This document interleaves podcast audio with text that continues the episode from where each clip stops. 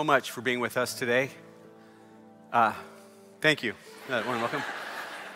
There's, uh, there's six seats right up front if anyone would like to take them when I pray, and you could run down here. And hey, before we get going, I did this last service, but I'd like to do it again. Uh, can you guys ask Officer Troy to come in?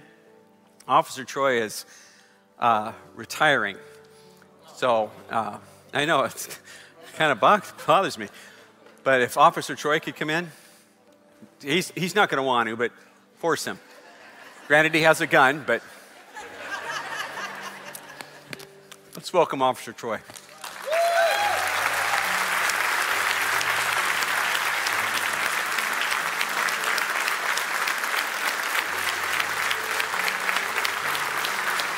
Hey, man.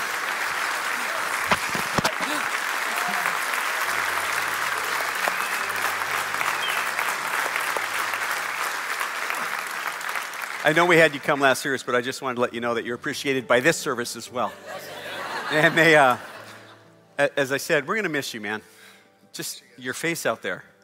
And, you know, and you have a gun. And so, you know, just your, your presence makes us feel safer. And so you've served your community, our community, and you've served this church. And seriously, I, I don't mean to get choked up, but thank you. You've been a real blessing to us, man. And wherever the Lord takes you, either the East Coast or Wyoming. Why'd you go to Wyoming? I don't know. But wherever the Lord takes you, we pray His blessings, and we pray you kind of hang in touch with us every so often. Let us know how you're doing, because uh, you're just not only a good man, but you've been a blessing to us. So thank you so much. Could we pray for him before he goes? Oh, Lord, I, I thank you for Officer Troy. I thank you for his, his devotion to this community, his devotion to keep us safe here. Uh, just his presence out there has been a sense uh, of security for me and for our congregation family. Lord, wherever he goes, we pray that you would just order his ways and his days and let him just know that uh, we're praying for him. He has a home here, but God bless wherever he goes. Just do a work in, in whatever his hand, he puts his hand to. Thank you for men like him. Thank you for what he has done here and in this place. And just watch over and keep him, we pray. Uh, he deserves whatever retirement time you give him. Just be with him. In your name we pray. Amen. Thank you so much. Thank you.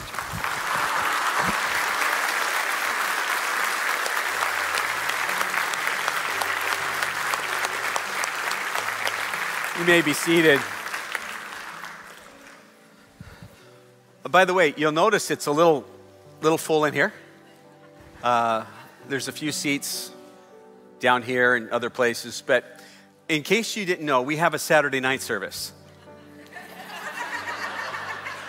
and there's, there's, there's a few, there's, it's, it's growing, but it runs about three, three and a quarter, which is about half of, or less than half what, than what's here today in this service. So if you, if you or your life group would like to transition, it, it's the same service.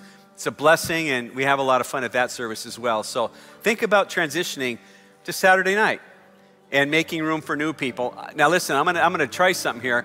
If you're new in the last two or three weeks, I'm not gonna have you stand. We're not gonna pray over you or anything like that. I just, would you just lift your hand? Because I just wanna see if there are any new people. Lift your hands. Well, hey, let's give them a hand. Thank you for coming. It means a lot. Okay. Well, so, so thank you.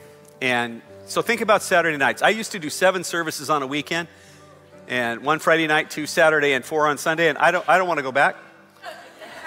And so if you could help us move, we won't have to start that, that 7 a.m. service. So I'm just kidding. We never start at 7 a.m. But uh, come and, and let's, let's, if you can help us by giving your seat up for someone who might be a guest, that'd mean a lot. Okay, Let's, uh, let's stand for the reading of the word. I know you just stood up, but let's do it again. Get some exercise. This is Philippians chapter, chapter 1, 27, uh, 27 through 30. I'm going to read out of the New American Standard. It's one of the most direct translations you'll find in Bible translations, and I just really appreciated the way it said what we're going to talk about today. Only conduct yourselves in a manner worthy of the gospel of Christ so that whether I come and see you or remain absent, I will hear about you that you are standing firm in one spirit, with one mind, striving together for the faith of the gospel, and in no way alarmed by your opponents, which is a sign of destruction for them, but of salvation for you, and this too from God. For to you it has been granted for Christ's sake not only to believe in him, but also to suffer on his behalf, experiencing the same conflict which you saw in me and now hear to be in me. Lord, let your word go deep in our hearts. May it change us from the inside out in Christ's name. Amen. You may be seated. Okay. Now, I know there's some football games starting, but stay focused the whole time. Don't, don't worry about who wins, who loses, because it, it just doesn't matter. Uh, imagine, imagine the, the dream job for you is opened up. Just imagine that. And you're going to redo your resume. You've got an interview coming up, and you want to look good and you read on the internet that seven out of 10 people embellish or outright lie when they, when they, they do their resume, when they write their resume. And so you're in a quandary. Should I do what everybody else does or not? What should I do? And so you look down and on your wrist, there's a, a four, there's four letters on this wrist, and it's WWJD. What would what would Jesus do? And the chances are Jesus would not want you to lie. He'd want you to be honest and then trust him. But you not only have that wristband, but you're a twofer. You got one on this hand too. You've got another one right over here. And it says WWMD. And that stands for what would, no. Uh, I'm going to tell you, you don't need to guess. what would Machiavelli do? Machiavelli. Now, he was a, he was a 16th century writer, uh, political strategist, and uh, philosopher. And he, uh, his thing was this that no matter what you have to do to get what you want, go ahead and do it because it's justified because you want it. Because honestly, winning is everything. Winning is everything. It doesn't matter if you have to lie. It doesn't matter if you have to cheat, doesn't matter if you have to steal. Whatever you have to do to get your way is the thing that you should do. And that's where we get the saying, the end justifies the end justifies the means. The end justifies the mean is from from uh, Niccolo Machiavelli. Do whatever you have to do to win, because quite honestly, that seems what we're what we're about. Uh, Stephen Bing wrote this book entitled "What Would Machiavelli Do?" I just picked it up. The end justifies the meanness. The end justifies the meanness. And the chapter titles are about how Machiavelli, if he were climbing the ladder of success, what he would do and how he would go about it. And some of the title headings are, are I thought they were interesting. Uh, if he were climbing the ladder of success, uh, uh, of success, if he had to, he would fire his own mother. He would be proud of his cruelty and see it as a strength. He would make you fear for your life. He would feast on other people's discord. Now, that's, that satire that he's writing about Machiavelli, probably the prince, the writing of the prince.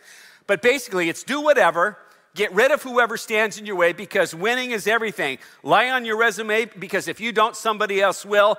And as Lombardi said, winning isn't everything, it is the it's the only thing. I mean, everybody likes to win, and we've we've created a culture of something like this, in it to win it. I mean, if you're not a winner, if you're not if you're not winning, if you're not succeeding at all costs, then then you might be something less than, maybe even a loser. Uh, Knute Rockne said this, that uh, famous coach. He said, Show me a gracious loser and I'll show you a failure. George Steinbrenner said, Winning is the most important thing in my life after breathing. Breathing first, winning second. Leo Durocher, who had a way with words, he said, he said this. He said, Listen, I never said that you can't be a nice guy and win. I simply said that if I were playing third base and my mother rounded third with the winning run, I would trip her. And then Tiger Woods said this he said, winning solves everything. We live in a time where it's about winning at all costs. We've got to be winners. We, we teach our kids, man, you got to win. You got to get out there. You got to do it. We see it in sports. We see it in business. We see it in politics. In sports, you remember the big steroid controversy in baseball. You see the, the, the doping scandal, the, uh, someone with my last name, Lance Armstrong, uh, winning seven Tour de France's and, and cheating for maybe all of them, oxygenating his blood and taking cheating to an art form and then getting upset if people questioned him. I mean, it was, it was a crazy time in the sports world. Business is no better. Minimum security country clubs are filled with guys who felt that by stealing money was the way to win. They didn't steal millions, they sold ten, hundreds of millions, right?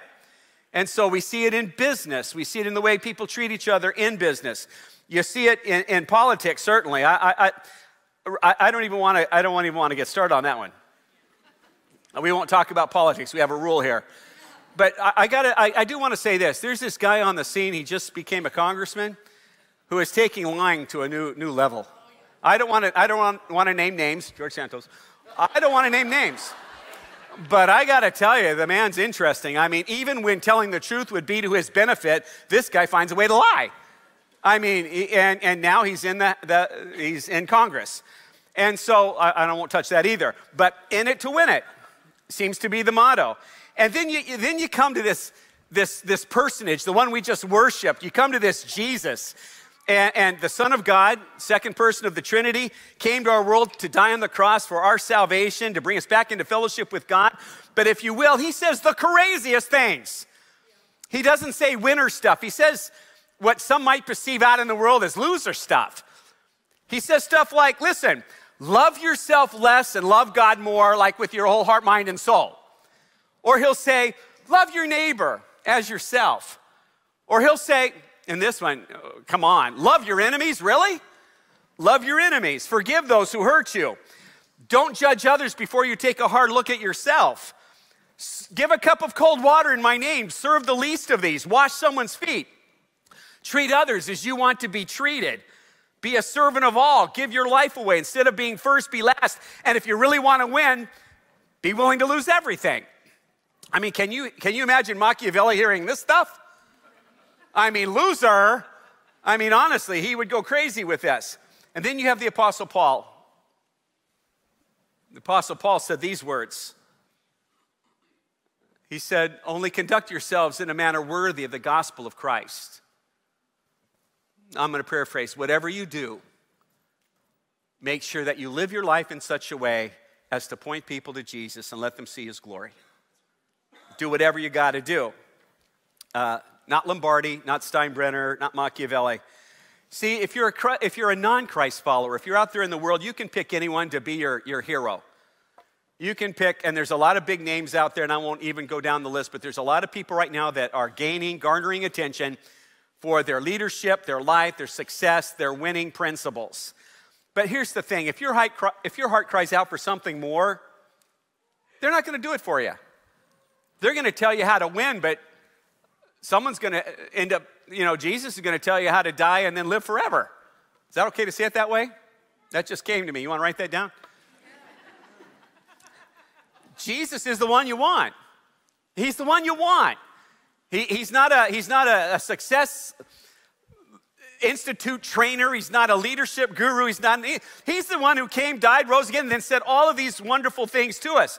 He said, "Live your life." He said, "Your conduct." The word conduct is from a Greek word that means to be a good citizen.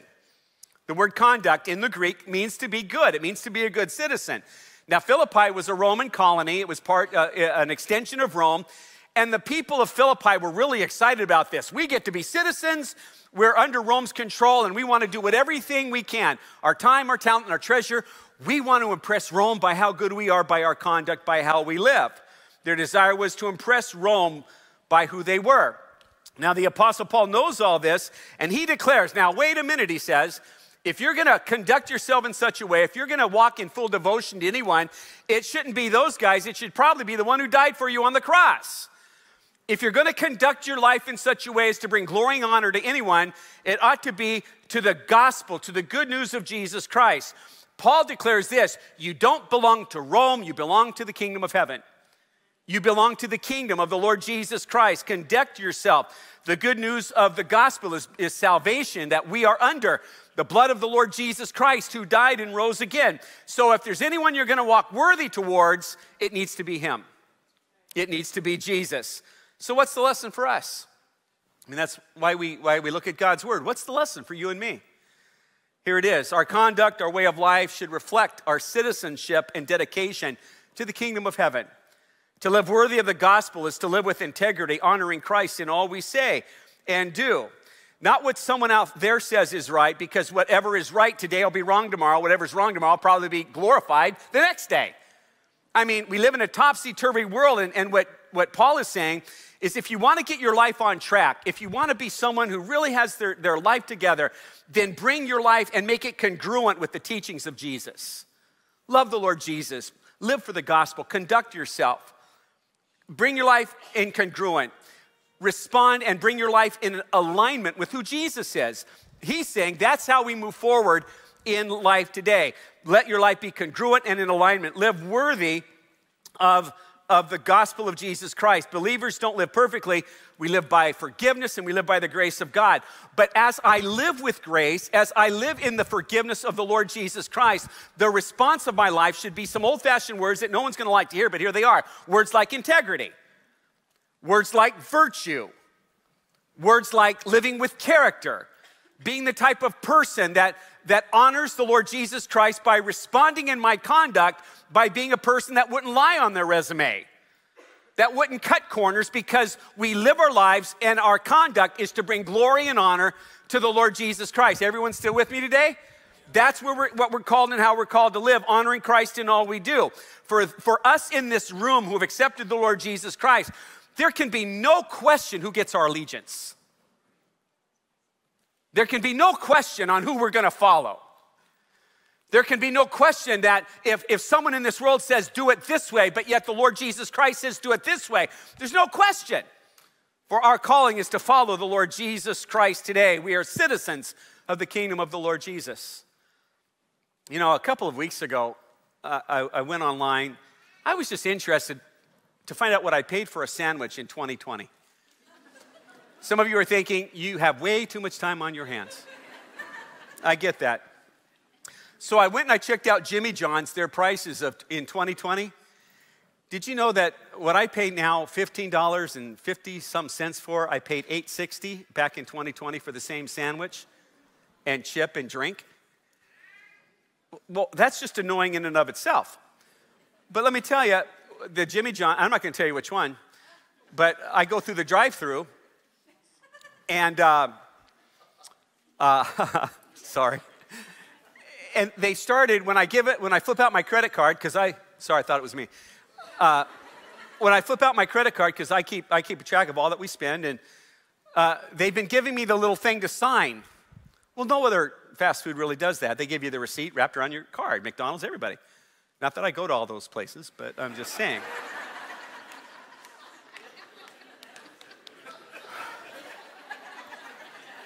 But, and the reason that, that they're doing that, if the right manager's on at, at this Jimmy John's, it's so that you write out a tip for them, a gratuity. Now, friends, on a scale of one to 10, I happen to be a nine or a 10 when it comes to tipping. I, I think servers work extremely hard. They, you're welcome. Uh, they work extremely hard. And, and so when I, when I go to the place, what the places that I frequent, I'm, I'm a good tipper. Uh, one place I go, when I walk in, they know that they're going to go get me a Diet Dr. Pepper and they're going to keep them coming. And so I, I, I, I love, I, I, think they're great for that. But to be honest with you, going through a drive through and signing out, uh, giving a tip for a drive through, it bothers me. And so I, I don't do it. Now, and I'm sorry if you're offended by that, I just, I, I can't do it.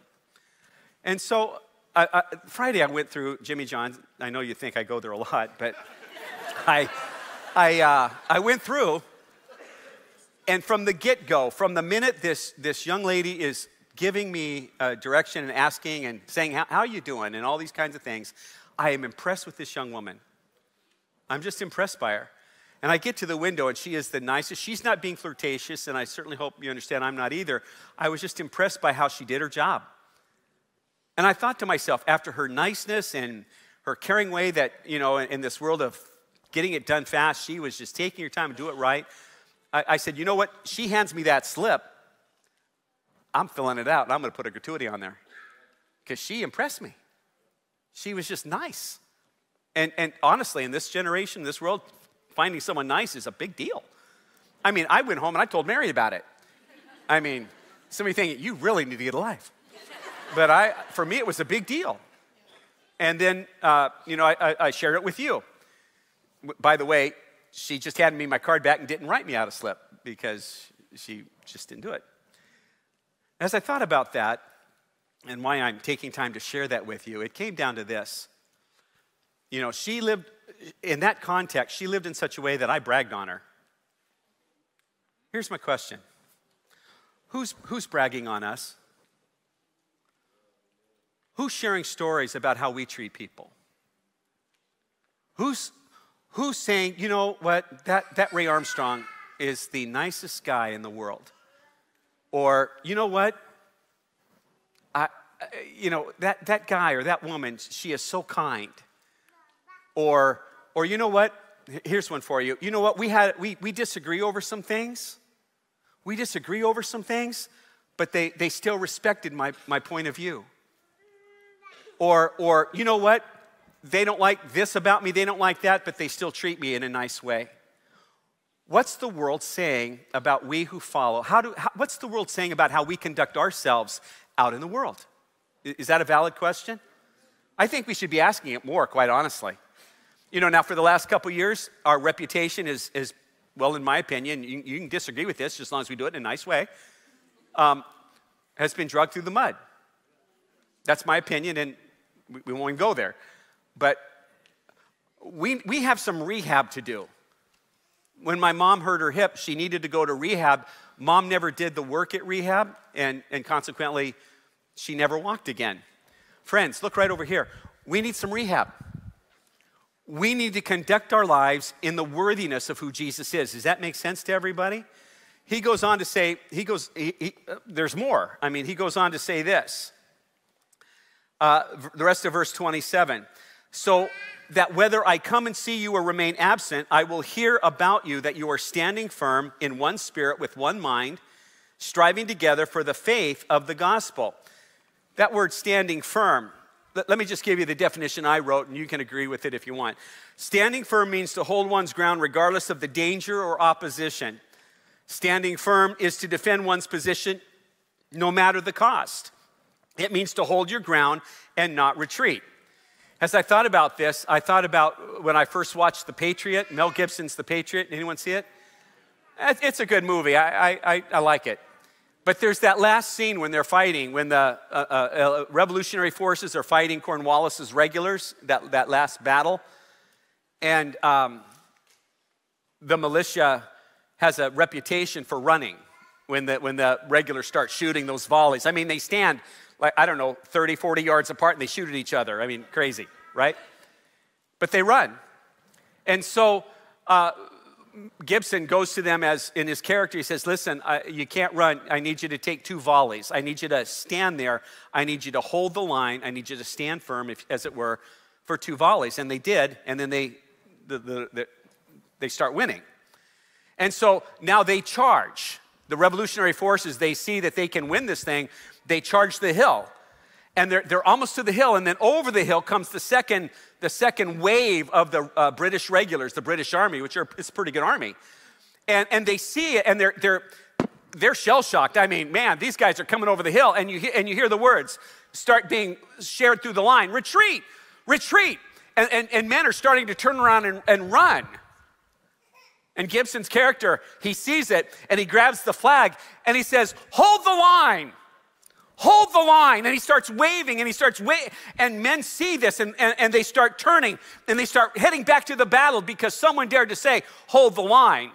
The Apostle Paul is saying to you and I today, as followers of the Lord Jesus Christ, hold the line, stand firm, don't quit, don't give in to culture. Don't start thinking that culture knows better than what the Word of God has to say. Don't give up, don't back up, don't quit hold the line and stand together in the face of whatever's taking place out there. Lift up for the gospel of the Lord Jesus Christ. If you're going to wave a flag, let it be the gospel of the Lord Jesus Christ today. That's the call of we who are the church this morning. Hold the line, stand firm. Then he goes on to say, and do it and and do it in one spirit and one mind. That small s spirit it's not the context of the Holy Spirit, it's you and I being in the same spirit. It's walking in agreement. It's walking in one mind. It means, what it means is we live this life together. We are interdependent. We need each other. Now, friends, let's be honest about it. And we've seen this in churches across the United States and probably around the world. If, if you come in and I'm talking politics and I'm telling you who's bad out there and who's this or that, you're going to start dividing yourself among blue, state, blue people and red people. And eventually, one or the other is going to start leaving because uh, we got divided because the guy who stood on the platform started talking about stuff.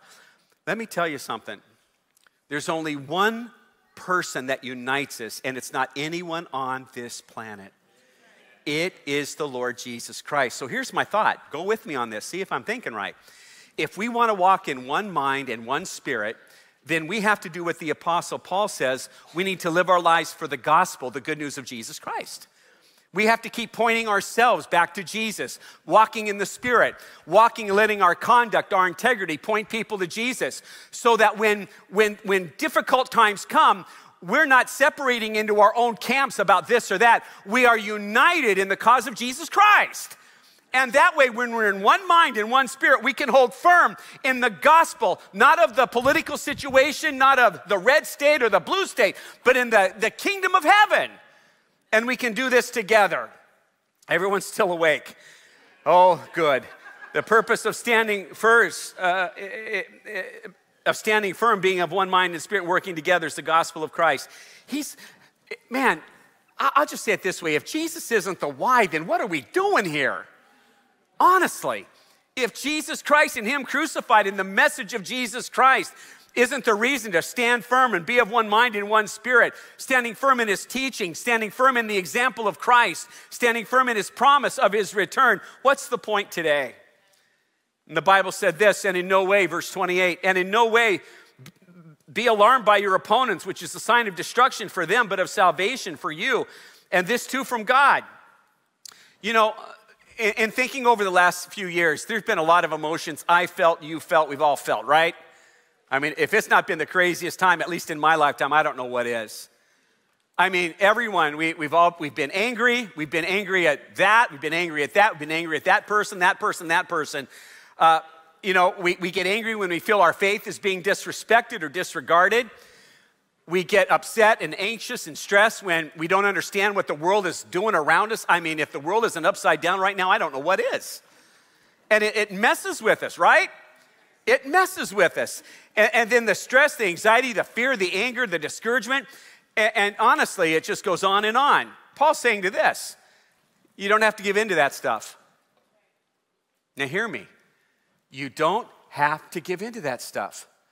Yeah, but Pat, don't, don't Stop listening to the world around you and listen to what God's word has to say. We're not to be alarmed, panicked, or surprised by those who are opposed to the gospel of Christ. God knows how the story ends. I, honestly, can I just say this? COVID didn't catch God by surprise. The, the division and all the stuff that's happening out in our culture didn't catch God by surprise. Jesus said these words. He said it in, in the Gospel of John, chapter 3. He said, Listen, people are gonna like darkness better than light. Jesus said, they're gonna hate you because they hate me.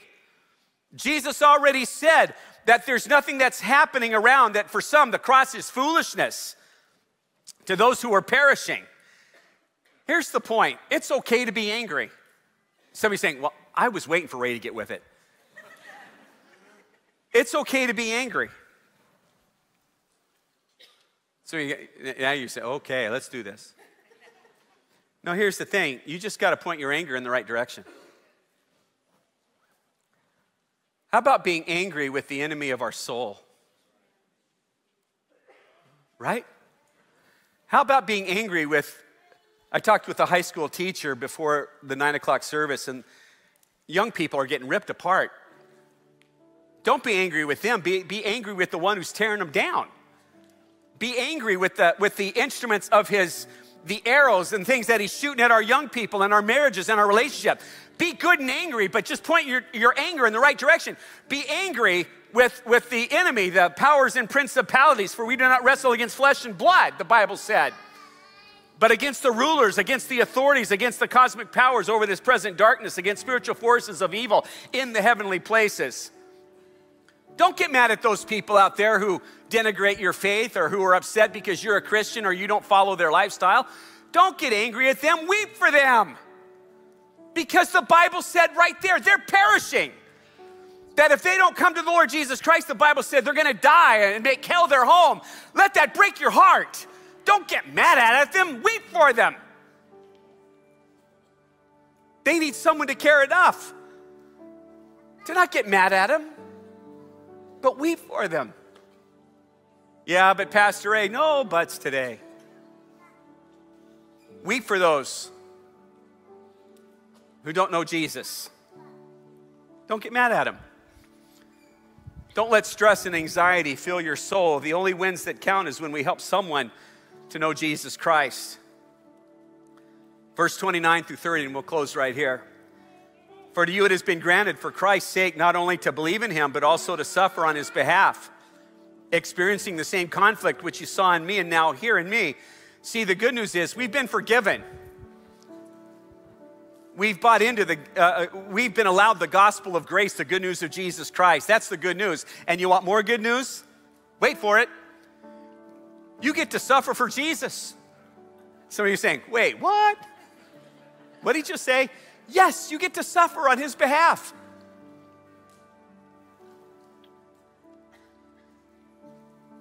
There's the James chapter 1. We're all going to face trials and, t- and stuff in our lives, pressures. I, I'm not even talking about that. I'm talking about when we suffer for his sake, when people come back at you because of your faith or doing the right thing or walking in integrity, when you hold the line, when you stand firm, when your conduct reflects well upon Jesus Christ, you're going to get pushback sometimes. People aren't going to like how you're living. I, I, suggest that is suffering for Christ when your life aligns with the teachings of Jesus and people don't like it and they, they push back and they say mean things to you and they tear you down and they just don't like you. For me, that's suffering for Christ. Hey, let, let me tell you something. I say this in all love. If you're going on Facebook or social media and you're being a jerky Christian, you know what a jerky Christian is? It's when you write mean and stupid things and then people come back at you and you think you're suffering for Jesus. If you're a jerk to people, you're not suffering for Jesus. You're, you're suffering because you're a jerk. I'm being, is that okay to say? That's, a, that's different than loving people into the kingdom of God and, and getting pushed back for that. We live in a country, praise the Lord, that I can still go proclaim the name of, Je- name of Jesus.